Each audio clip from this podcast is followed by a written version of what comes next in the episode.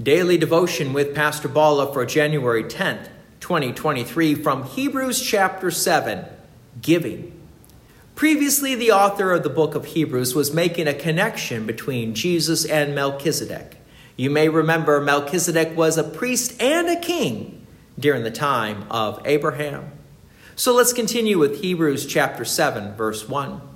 For this Melchizedek, king of Salem, priest of the Most High God, met Abraham returning from the slaughter of the kings and blessed him. And to him, Abraham apportioned a tenth part of everything. He is first, by translation of his name, King of Righteousness. And then he is also King of Salem, that is, King of Peace.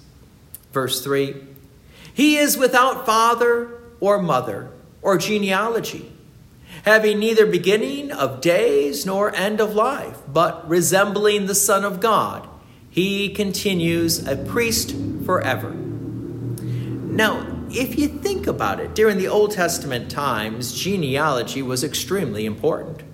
But we don't know the genealogy of Melchizedek. We actually know more about the genealogy of Jesus, the Son of God, than we do of Melchizedek. As Christians, we realize that our identity is in Christ Jesus, that through holy baptism we are adopted as sons and daughters of God. So, nothing wrong with having an earthly family, for God gives us that also. But through God's family, we are adopted for eternity. Verse 4 See how great this man was to whom Abraham the patriarch gave a tenth of the spoils. And those descendants of Levi who received the priestly office have a commandment in the law to take tithes from the people, that is, from their brothers, though these also are descended from Abraham. Verse 6 But this man, who does not have his descent from them, received tithes from Abraham and blessed him who had the promises. It is beyond dispute that the inferior is blessed by the superior. Abraham was not required to give Melchizedek anything.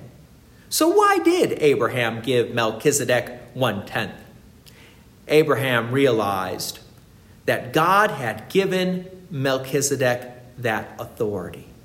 So, just like today, we give to the church and to others, not because we are required to give, but because God wants us to take care of others, especially the household of the faith of those who believe and trust in God if we are able to.